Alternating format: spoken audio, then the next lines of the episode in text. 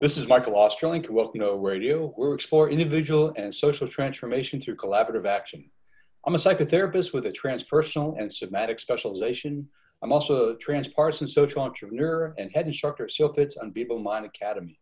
Today's show is brought to you by Resilience Parenting, where martial arts instructors Chris and Holly Santillo share the insights they have gained as teachers and parents. They offer positive alternatives to lectures, bribing, and punishment focusing instead on the three pillars of learning, integrity, and service. Encourage you guys to check out their book at resilienceparenting.info. Today's guest for O Radio is Jeff Grant. Welcome back, Jeff. Hey, happy to be here. It's uh, great to see you. So, Jeff is a coach, author, and ultra endurance athlete. He's passionate about helping people overcome adversity and tapping into their flow state performance zones. Jeff has written several books on mind training and running, including Flow State Runner, activate a powerful inner coach's voice, and hill running, survive and thrive. In 25 years of ultra endurance sports, he has completed and coached athletes to finish some of the toughest events on the planet, including desert and mountain ultra marathons, Ironman, triathlons, SealFit Kokoro, and long distance open water swims. These events have spanned the extremes of heat, cold, sleep deprivation, and stress. He's Swiss American living in Zurich. He enjoys swimming in the Swiss lakes year round. He's crazy, even when that means cutting into ice to get in. I've seen pictures, it's nuts. Uh, some of his latest projects include two new books, which he'll, he'll talk about today, as well as giving talks on anti burnout and also teaching yoga retreats. Great to see you, as I said earlier, Jeff. Busy man. Yeah, yeah, but uh, loving life. Super happy. Yeah, you, you look really happy. It's great to see you. So, you know, we were just talking before we hit record, and you were actually on my show half a dozen years ago, if not more than that. Um, actually, I even think longer than that. And at that time, you came on to talk about your transition from the corporate space, the rat race, to the life you are now living as an amazing coach, traveling around the world, working with some uh, amazing people, taking them through, you know, reaching their reaching their goals, uh, aspirational living, becoming amazing athletes for some of these crazy races that you teach people to get through. Um, can you, and just for folks who maybe have listened to that but don't necessarily know what you're up to now, can you kind of walk us through since last time we spoke on air? Uh, six or so years ago, you know what what's the evolution of, of Jeff Grant from corporate creature to coach? Yeah, I, yeah, I got to say it's it's always a work in progress. there's there's there's never an, an easy way uh, to, to, know what this journey is supposed to look like. There's no guidebook for it. Uh, when I decided, it, it, was 10 years ago, I decided uh, I wanted to leave a job, a corporate job I had, and I wanted to dive fully into coaching. I didn't know what that meant and this was really this was the beginning of the days of, of crossfit. This was the beginning of uh, really thinking about mind training as uh, or like we do now at least in um, in the work that we do. So I, I had no idea. I just said i want to work in coaching. And i gave up a good stable income and and i said okay let's let's figure out how this how this kind of business looks. And uh, i think i might have shared the story uh, when we last talked uh, that at the beginning, I had one client, and I was happy to have one client. It was a, an endurance athlete, and I think she paid me something like $125 a month. So that was like the income for month one was was $125, and my company called. I ended the corporate job. They said, "Hey, will you come back as a contractor uh, and come back for just a few months? Like we'll pay you really well." And and back then I thought, if I come back for a few months, I'll stay. And I really think I, I decided not to come back. And had I stay, had I gone back, I'd probably be there now. Like I really think that it's that temptation, the the security, the income, and and I, I wouldn't have done, uh, I wouldn't have chased the dream that I always wanted to chase. Uh, so I, I did it. I made the jump, and eventually had yeah, built up more clients. Eventually get, was motivated to create my own gym, uh, and and that was probably around the time that that we started talking when I I'd built up a, a, a, good gym business in the early days of, of CrossFit, at least in Switzerland. Uh, and I was doing a lot of work for SealFit. I was traveling back and forth. Uh, and I really went into a, a period of life then where I said yes to every opportunity. If I had a chance to do a motivational speech, Yes. If it was a team building, yes. Uh, any chance I had to coach anywhere, whether I was paid by the hour or paid for the week, I said yes.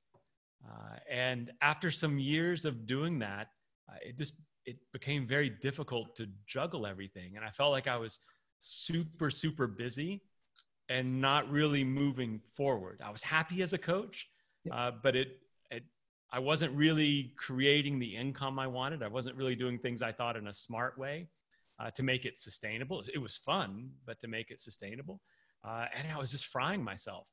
Trips to California, nine hour time difference, and then trying to run right back in and, and, uh, and manage the gym business and meet with people and do corporate, uh, corporate kind of jobs, uh, do it with motivational speaking. It was just, uh, it got to be, I think, a bit too much.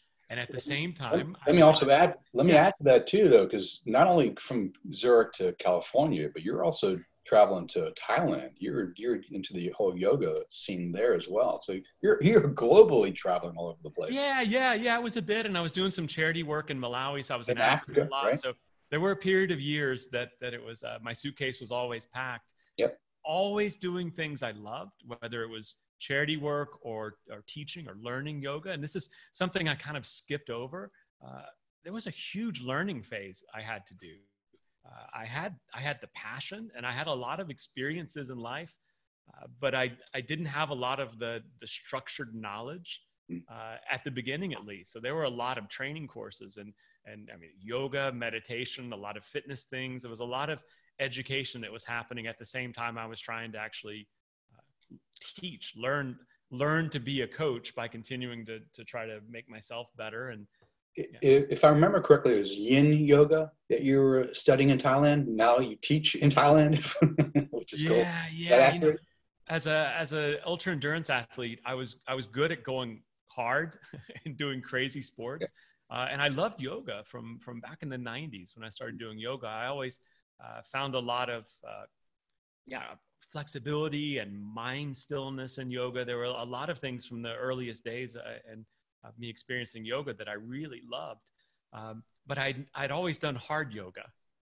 I was like, yeah, handstands, yeah, hard arm balances, yeah, like a very challenging yoga practice that would that would calm my mind, um, but it wasn't calming my body like I needed it to, and it wasn't creating that the balance that I needed with with all the hard work. So when I found the Yin style of yoga, uh, my body actually responded. I, I, my flexibility improved better than it had for years of doing a harder practice of yoga, and I found it very calming. Yeah. So let me ask you a question. You, you, and I'll paraphrase. You talked about kind of the tension between saying yes to everything, traveling around, doing the training, teaching, you know, coaching, giving talks all over the globe. And and what I'm hearing you say is more recently, you're like, no, you know, I did a lot of really cool stuff. I learned a lot. I helped a lot of people, but I wasn't moving forward like I wanted to, which I would imagine require you more no's and yeses. But I'm, I'm kind of curious about that because I wonder if that's a, a natural tension that's required for almost everyone on this kind of lifestyle design path that you, you couldn't start with no's. You actually almost have to say yes at the very beginning for a certain period of time through the process and then get to the point where you're able to say no and have stronger yeses or do you think it would have been actually possible for you at the very beginning to like, no, I don't want to do everything. I'm going to be, you know, a little bit clear on my boundaries and say no it's more? A, it's a great question. And, you know, you can only connect the dots looking backwards. I borrowed that quote. And, uh, no, at the beginning, I needed the work and I needed the, I needed the growth experiences. I needed the learning experiences. Uh, and I also needed to experience being overloaded and a bit a bit burned out. Yeah. And a lot of those, the, the moments of uh, feeling overwhelmed with a coaching business, I, I use that as information to try to help people now. So I think there is a buy-in. There's a period of time, and it may be a cycle. Like uh, we, our next conversation uh, could be another discussion on having a period of overload and having to make decisions. Um, but for me, I knew I wanted to write. Yeah. Uh, I really, really wanted to write my first book, and this is going back a few years. Uh, I really, really wanted to give corporate talks to be a motivational speaker, and I'd done that kind of as a as a hobby, and, and but never really as a profession. Uh, and I wanted to work with uh, with a smaller group of people and try to make a bigger impact in their lives. So uh, I'd spent a lot of years, you know, telling people to do push-ups and to go running and and coaching them at their side, and I still love that work. Uh, but I wanted to move into the mentoring and just helping them more in the the big picture of life, and that was the goal. And I had reached a moment where I realized the only way to get there was to trim some, some to start saying no, to trim yeah. some, some things away. And uh, I'd sold my gym. I yep. reduced the number of people I was coaching. Uh, I essentially cut to write the book. I, my first book, I cut my income almost to zero. Uh, and then I wrote a book, not as a famous, you know, novelist who's going to get a, a publisher to, you know, give them a whatever retainer or whatever for a year. And I, I just wrote it and hoped it would turn out, hope I would finish and it would turn out as a good book and that I would sell a few copies and maybe it would open some doors. How did you deal with that that the space of the unknown? I mean, to almost bring your income down to zero so you write your book almost sounds like a deep calling, you know, from inside out, but a lot of lack of security there. How did you deal with that that unknown space? Oh, it's funny. I, I the if you ask me during the moment, on days when I was writing well, I would say, "Hey, it's easy. You, you follow your passion, and if you want to write, write." And then on the two months or so uh, that I would just shut down and, and, and I'd write two chapters, and then I would have two months where I would get nothing done with the book. I would say it's a terrible feeling. I made a horrible mistake. I need to get all the clients back and start saying yes again. And there was really a wave okay. uh, that I waves I kept going through until I was about 80% finished with the book. Uh, and then I got a phone call and it's funny because something similar happened when I when I left the corporate world. I get a phone call, and now I'm starting to panic because I've been without much of an income for a large part of a year, uh, and it's from a, a colleague from an old job, and he had a startup and wanted me to come work in the startup, and he's you know I'll give you stock and blah blah blah money. And and I thought, well, here we go again. Like I, I have decided I want to do something for myself in my life. And now this temptation has shown up. It's it's money it's an income it's doing what i don't want to be doing anymore. Do i take it or do i say no?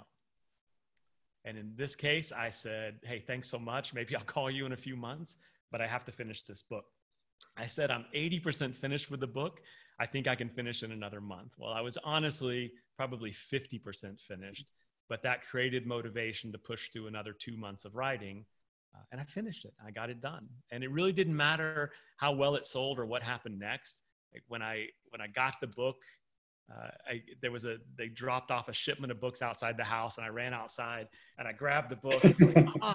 I looked. Uh, funny story. I looked at the book and it was misprinted. The pages were all off.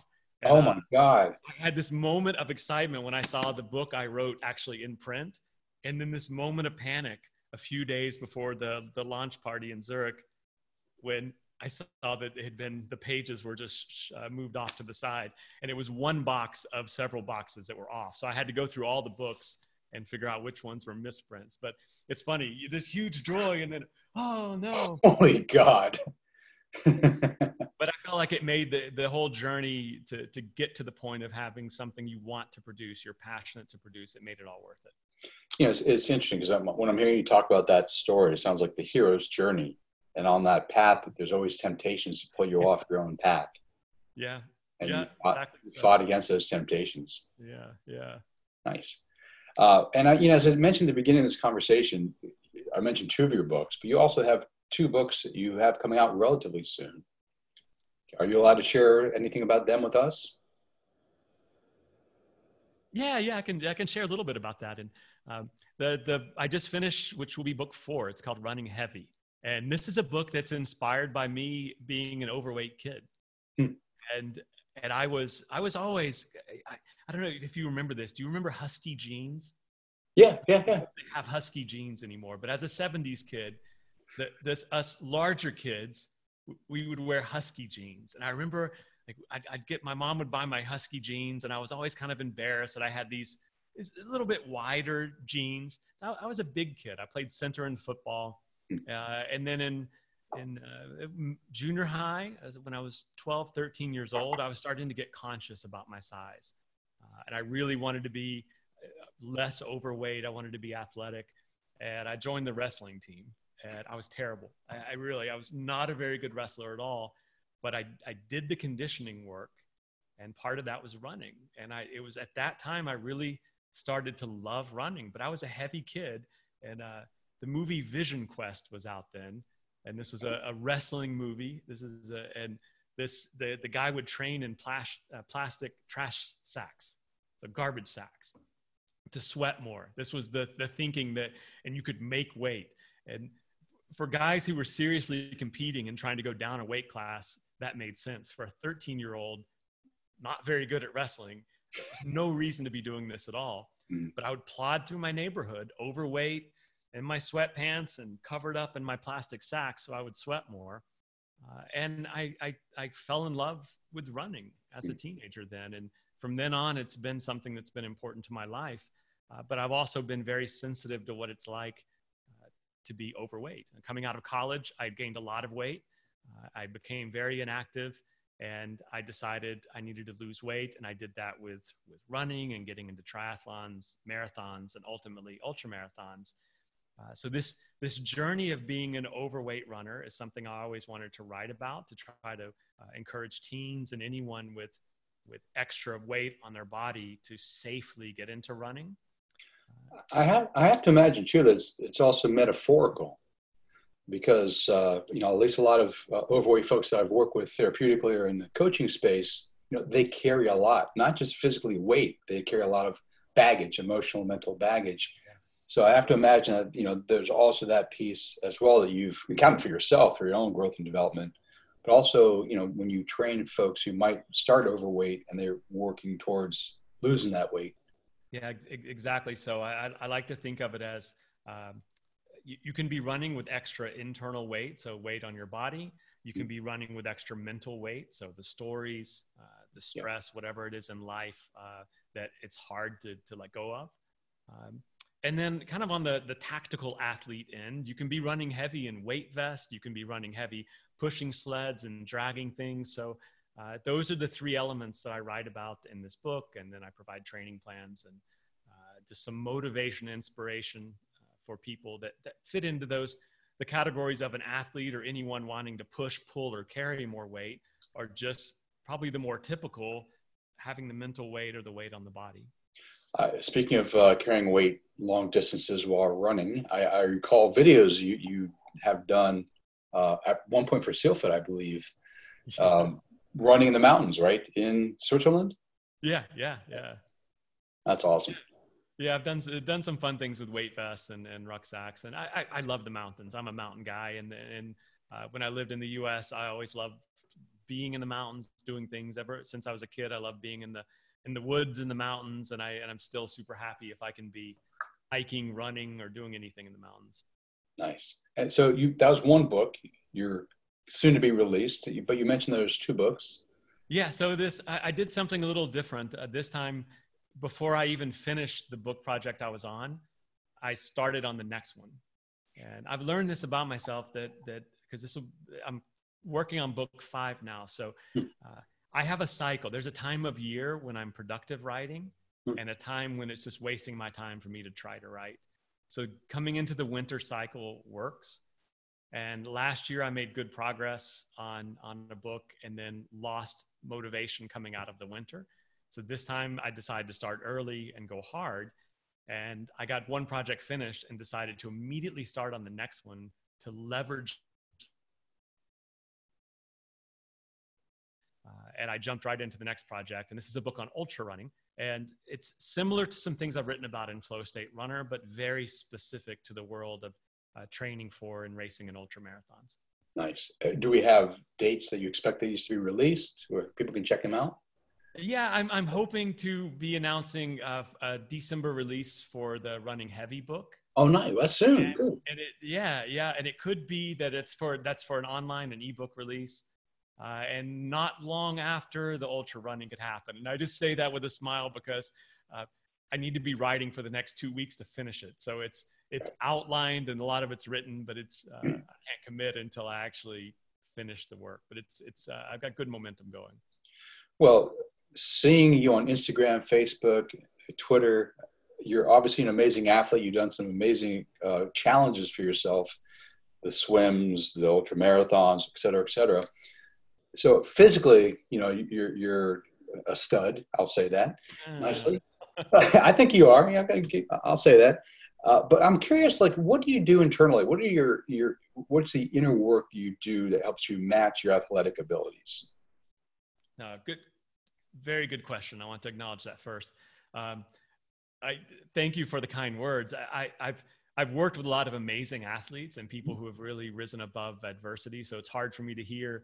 Uh, it's it's hard for me to hear that. I love challenging myself. Uh, I've never been someone standing on podiums.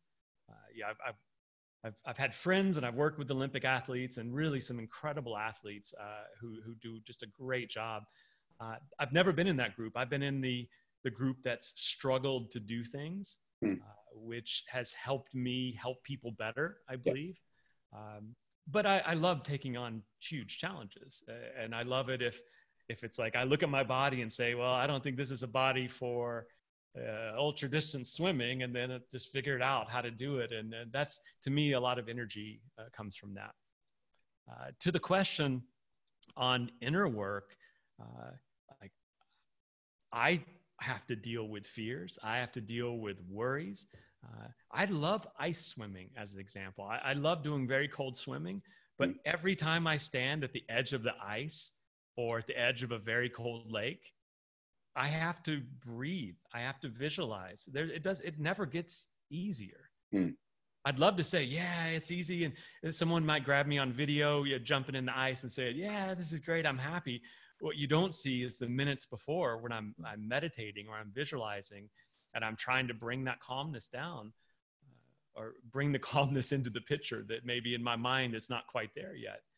Uh, so I, I think the the tools that, that that I teach people, and I know you teach people, uh, those those mental tools. We we have to use them on ourselves and believe in them ourselves. Right. How about interpersonally? So you know, I was just having a conversation with a client yesterday. Someone can someone can know the material as a coach, like they know everything about whatever they coach about, but they don't necessarily have the the art, you know, the skill set in terms of engaging another human being. And I'm wondering, for you is that something that came naturally that you had the ability just to inspire motivate um, your clients? Or is that something you learned over time? What were some of the hills you had to climb if there were any? Speaking of hills since you're a hill seeker in order to you know develop the capacities to engage another human being in that way? Yeah i super good question i remember the first time i coached someone in in a crossfit workout back in 2009 I learned in that moment I had one very good coach's voice, and that was the motivator. Okay. So, uh, Mr. Positive Energy Motivator. It's the voice that I like to hear.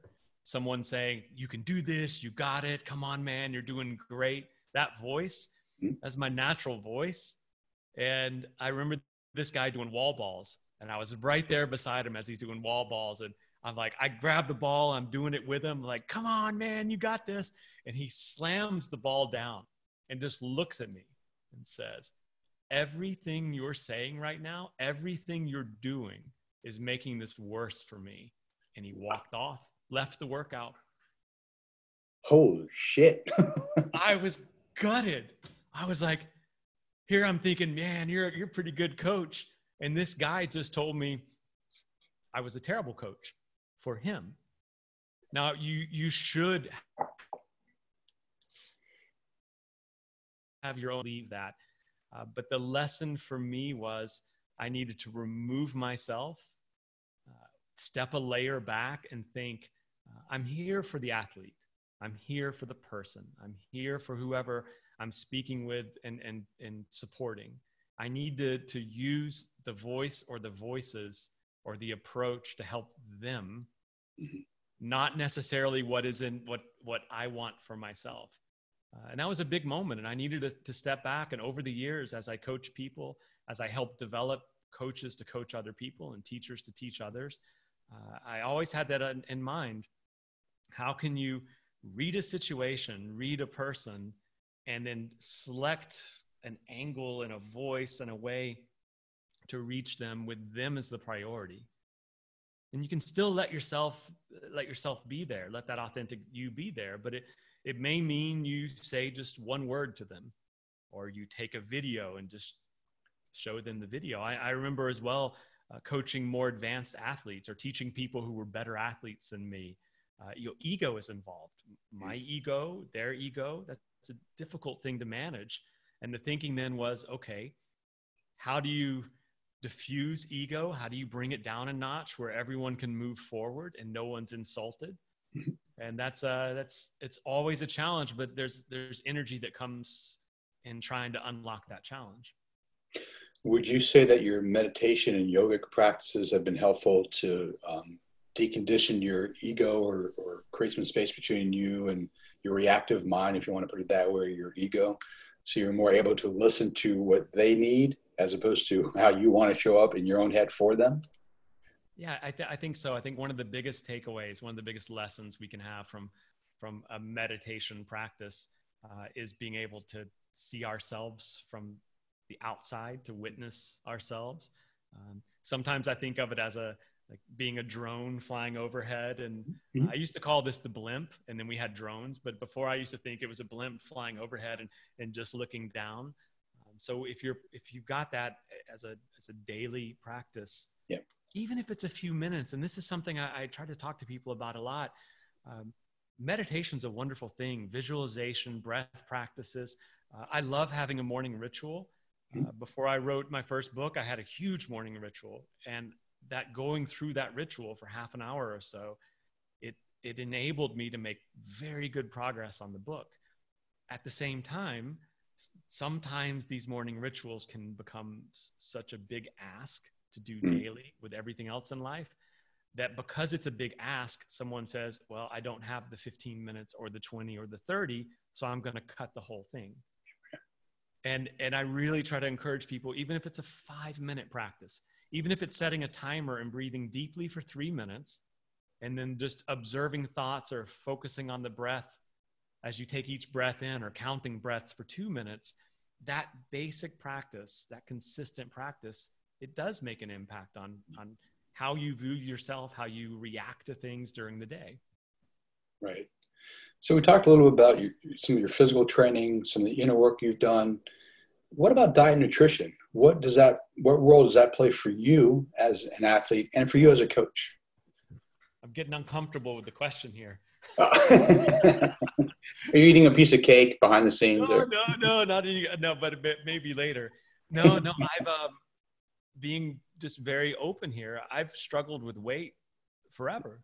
Mm. I mean, I talked about being a heavy kid. Yeah, right, right, Being a light kid, and then losing weight in uh, in high school, then gaining weight in college, and then this cycle. Uh, it's it continued through my 30s. It's continued into my 40s. Uh, I've had some some. Usually, I develop the body for the sport I'm doing. So okay. the years I was very much into ultra marathoning.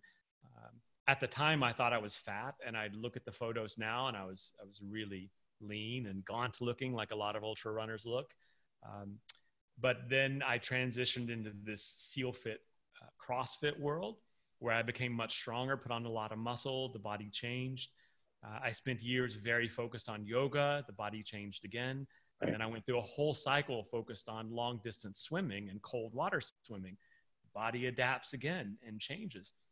So during all of those years, there's been moments when nutrition has been very uh, dialed in mm-hmm. and, and what I would say very, very clean, more structured, and, and I felt very lean. And there's been years when I've thought, I'm training so much, I don't need to be this clean with nutrition. And then my body says, cool, then I'm going to give you a lot of extra fat to carry around. Got it. so that's also, I, I, think, as we as we age, uh, it becomes different as well. And it's the metas- metabolism changes, maybe the sport changes, the daily activities change. So uh, the reason I said uncomfortable is because I'm right in a moment of trying to figure out what my nutrition should be uh, in my late 40s doing the things I'm doing now. And I still train hard now. I still have all the outdoor sports uh, I love to do now. But it's something that it's not something I solved 20 years ago and then put on a shelf and just continue. Right, right. I think uh, you you make a great exemplar then for folks um, who are having those same difficulties, the you know the ups and downs. Uh, and I think, but I think it's also amazing too the how you just talked about how your body adapts to what you're training towards and working on. Um, I'm just curious. You do you actually? You, I know you live in Switzerland. Are you up in the actually up in the mountains where you live presently? Uh, I'm I'm close to a lake. I'm close to Lake Zurich now, and yep. about it depends on how you define a mountain. A, small mountain is right outside my door. Uh, nice. Uh, the mountains you can ski on are about 15 minutes away, and the big, big mountains are within an hour away. Since you since you spend a lot of your time in nature, can you talk to us a little bit about the effects you've seen? Like they talk about biophilia, is the, the new science that explores how nature has effects on human physiology, immune function, cognition, stress, et cetera, et cetera having gone from the corporate world where you're a rat in a maze running around to living in a beautiful place like uh, Switzerland with the mountains and the lake, etc. Have you noticed a shift over the time, just in terms of your perspective, your overall health and well-being, recognizing that you put yourself under an immense amount of stress with some of the physical activities you do?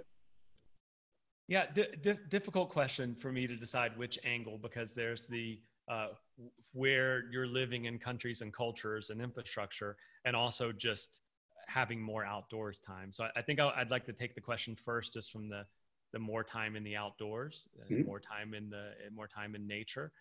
Um, I, I, still have to spend time in nature, even if I, it's not my job and I'm not working. Uh, so if it's if it's something I'm, I, I, still need to go for myself and be in nature. Uh, I'm fortunate now that as part of my job, I also take people into uh, take people into nature. Uh, and often I'm taking people who are experiencing uh, burnout or, or you know, breakdowns or very, very, very stressed with jobs. Uh, oftentimes these are you know, high level managers, people uh, with a lot of responsibility, and they've reached a, a breaking point. Uh, or it's people with addictions or you know, other other things that are happening in their life when they're so they're receiving treatment and part of that treatment is to spend time nature Nice. And it's it's so interesting for me to to see. Uh, I'm not giving them therapy, so but we're in nature. We're hiking up a mountain. We're walking. We're paddling on a lake, and you just see this this peace come to people, and you see uh, you see them start to look around at the beginning maybe their their their mind is everywhere else they're, they're maybe it's on a phone if they have their phone with them and i can't make them put the phone away um, but I don't want to force someone to look at a waterfall. I don't want to point out, ah, what a beautiful tree that is.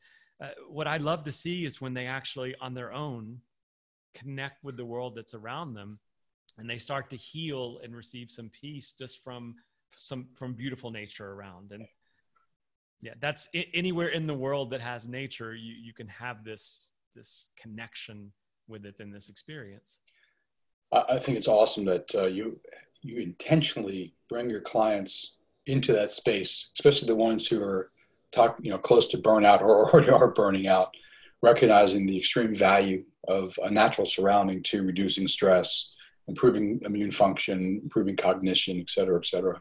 So good for your clients, man, for both the physical training you offer them and the beautiful locations you offer them to train in. Um, social media, where can people find more about your work, your books, lectures, anything you got going on? I thought you were going to ask. Uh, I thought you were going to ask, um, how do I feel about using social media? And that was going to be another. I was already ready for this. okay, we can go there. How do you feel about using social media? Before you talk about all your social media accounts. Love, hate. Go ahead. That's all you want to say about social media. love hate relationship uh, with social media in general. Um, I love, and, and this is this is I'm, I'm echoing something that many people say, um, but I feel it. So I love the positivity. I love the uh, connections and discussion, and and I, I'm a I'm a team oriented person. So I love the idea of us uh, us being humanity helping each other through life across cultures across uh, whatever language you speak where you live what you love to do I, I, love the idea of us moving forward uh, that that part of social media I love. The part of the negativity on social media, uh, it it just it aches me. Yeah. Uh, so I'd love to use it to connect to people. I have to use it in my business for marketing. Um, Yeah. And I keep trying to master not caring about the negative stuff, and that's just hard. It's it's hard to be selective. Uh, I think you do a great job with with what you put out on social media, with sharing things and, and Oh, getting thank people to discuss and consider things. I, I look up to you Oh. uh, on how you do this. Thank And you. even if it's things people don't, the audience may not all agree, but it's putting out good content, good for discussion, and not just upsetting people and forcing one way of thinking. That's the I'll, I'll I'll tell you something really funny. I appreciate the, the compliment. So I went to an ancestral health conference in Berkeley many, many years ago. And I ended up having, having a conversation with a guy. We follow each other on Twitter, but we actually never met. And he said, I love the stuff you put out on Twitter, but what happens to you about twice a year? I'm like, what are you talking about? He goes, "You- you're pretty calm and cool and centered the whole year. You ask questions, you put out content, blah, blah, blah, blah. But twice a year, you just seem to go a little nuts, get really angry. I'm like, yeah, that's probably true. well, that's I, I thought that it was like the best thing. He tracked me over years. I can see, know, know that twice a year I'm, I'm a little frustrated with certain, certain topics. oh, man. So, okay. To your So, original question. yes, you on social media. Where can people find out about your books, working with you as a coach? yeah, so in general, Hill Hillseeker, hillseeker.com is my main website. Uh, Hillseeker is my uh, is my Instagram and Twitter uh, tag. So there's uh, yeah, good good easy to find me there. And uh, on Facebook, I have a page. Uh, I think Coach Jeff Grant, or Jeff Grant Coach and Author, something like that. So a few different places I'm around. Nice. Now, usually we just kind of close out by saying, thank you, Jeff, for coming on, blah, blah, blah. But we're going to do a little differently. You're going to play us some music, right? And while you're getting your instrument to play us some music as we finish up today's conversation, I actually do want to say thank you for coming on, Jeff. It's uh, great to reconnect with you, hear what you got going on. Congratulations on your soon to be released two books. Make sure to include in the show notes, uh, you know, links to your uh, previously written books and your other work as well. And uh, maybe like a minute of some music would be great. I'll just show you my ukulele. That's the, I, I got to say with music, uh, it's it's I've, I've never been a professional musician, but I studied music in college and I love it. I have a, a few dozen instruments around my house, and for me, this is how uh, when I'm trying to write or be productive. Uh, and my mind's all over the place. This is one way I, I calm my mind. This is picking up an instrument, uh, playing on the instrument, and ukulele is, is just a nice one. Uh, whenever I'm traveling, I like to bring my ukulele with me because it's easy. It fits in the suitcase.